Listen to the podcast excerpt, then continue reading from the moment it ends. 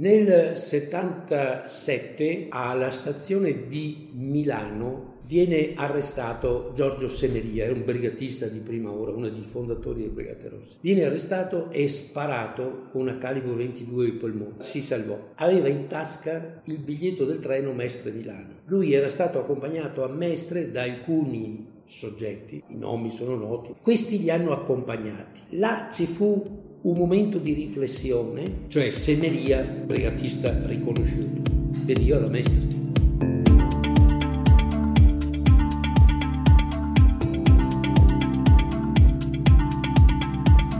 Da banditi a mafiosi, la storia della mala del Brenta vista dalla parte di chi l'ha combattuta. È un podcast realizzato dal Centro di Documentazione ed Inchiesta sulla Criminalità Organizzata del Veneto e realizzato grazie al contributo del Comune di Mira.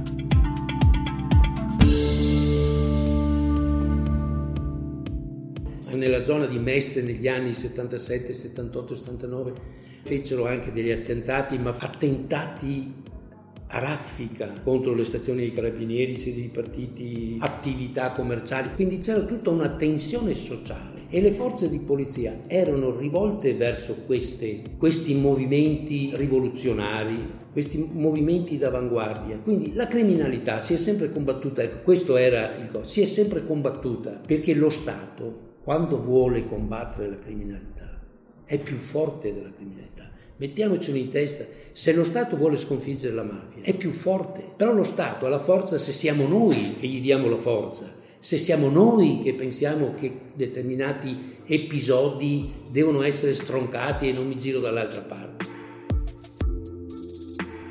Per quanto riguarda Mestre e Venezia, nasce, nasce la prima cellula, la Brigata Ferretto, che era composta da elementi che poi sono ritenuti Brigate Rosse e da elementi dell'autonomia.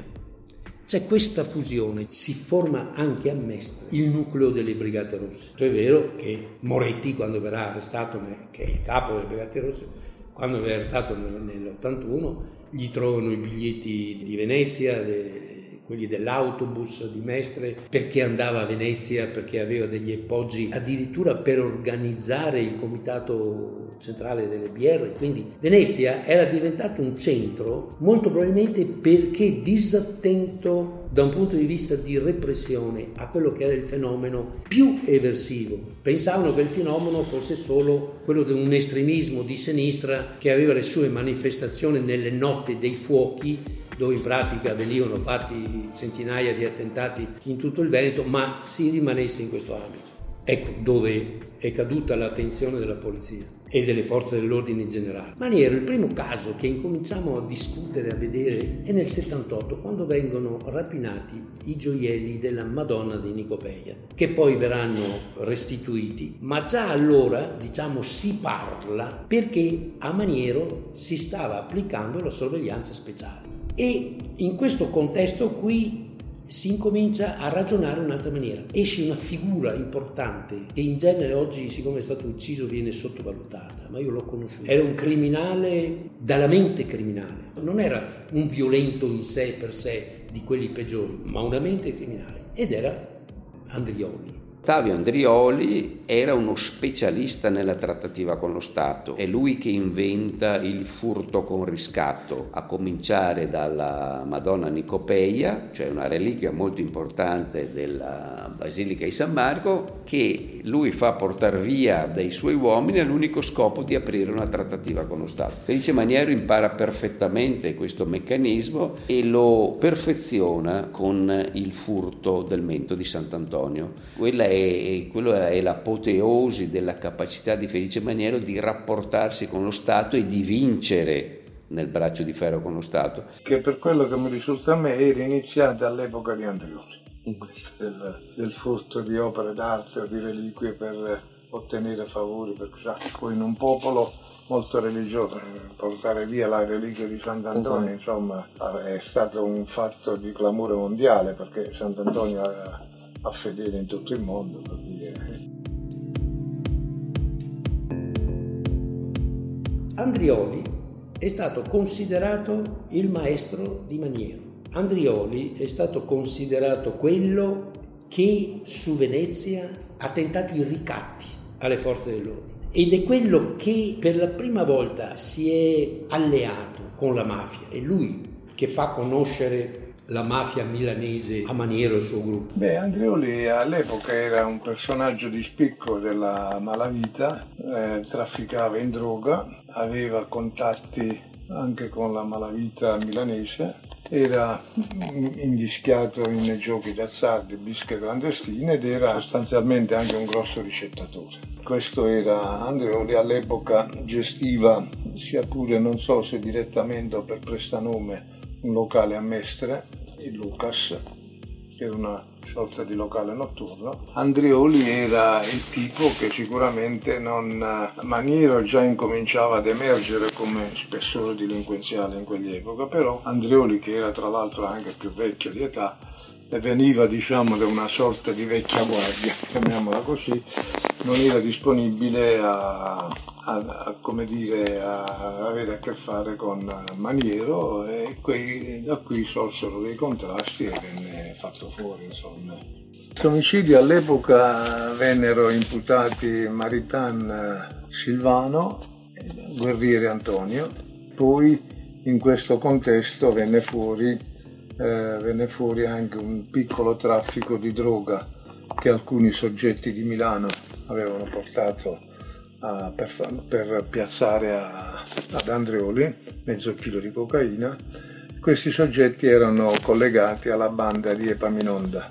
Però quel processo, anche se la ricostruzione da me fatta all'epoca fu precisa, sostanzialmente diciamo così, io da giudice istruttore chiesi, eh, sciolsi i due imputati, li rinviai a giudizio esclusivamente per droga, perché non c'erano elementi certi per dire che fossero loro, anche se gli indizi convergevano su di loro.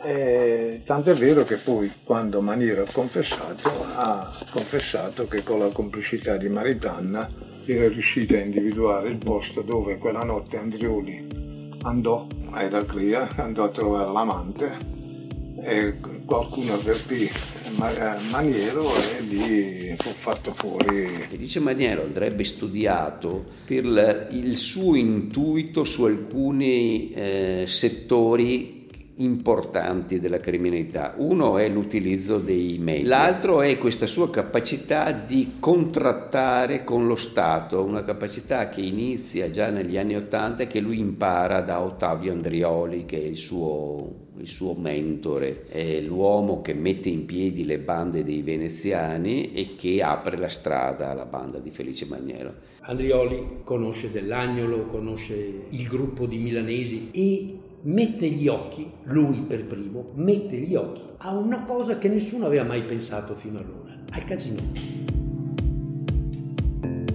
Al casino di Venezia. Il casino di Venezia, più volte noi forze dell'ordine avevamo sequestrato i soldi che i cambisti tenevano addosso per finanziare i giocatori in difficoltà e che eh, l'ufficio fidi del casino, che funziona come una banca, non gli dava più credito. E quello era un affare d'oro, ma era una cosa che funzionava sui generis perché non era reato. Avevamo provato più volte a sostenere che era reato perché in fondo una persona che è malato di gioco e di casino e che perde tutto, quando va a chiedere soldi è in uno stato di necessità. Ma allora non era riconosciuto la droga del gioco, la dipendenza, la schiavitù, per cui l'usura non esisteva. Perché? perché eh, l'usura è quando tu chiedi denaro in prestito a un tasso elevatissimo, molto superiore al tasso. E quello era un tasso del 10% sull'unghia. Tu chiedevi un milione, loro te ne davano 90,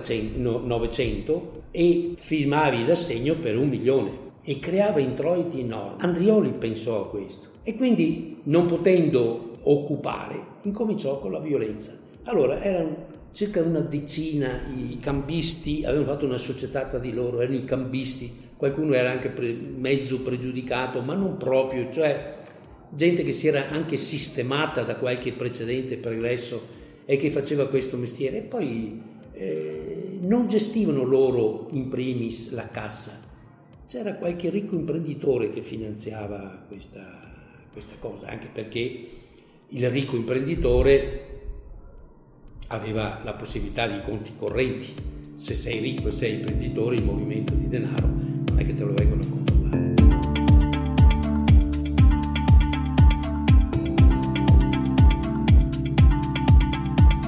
Da banditi a mafiosi, la storia della mala del Brenta vista dalla parte di chi l'ha combattuta. È un podcast realizzato dal Centro di Documentazione d'inchiesta sulla criminalità organizzata del Veneto e realizzato grazie al contributo del Comune di Mira.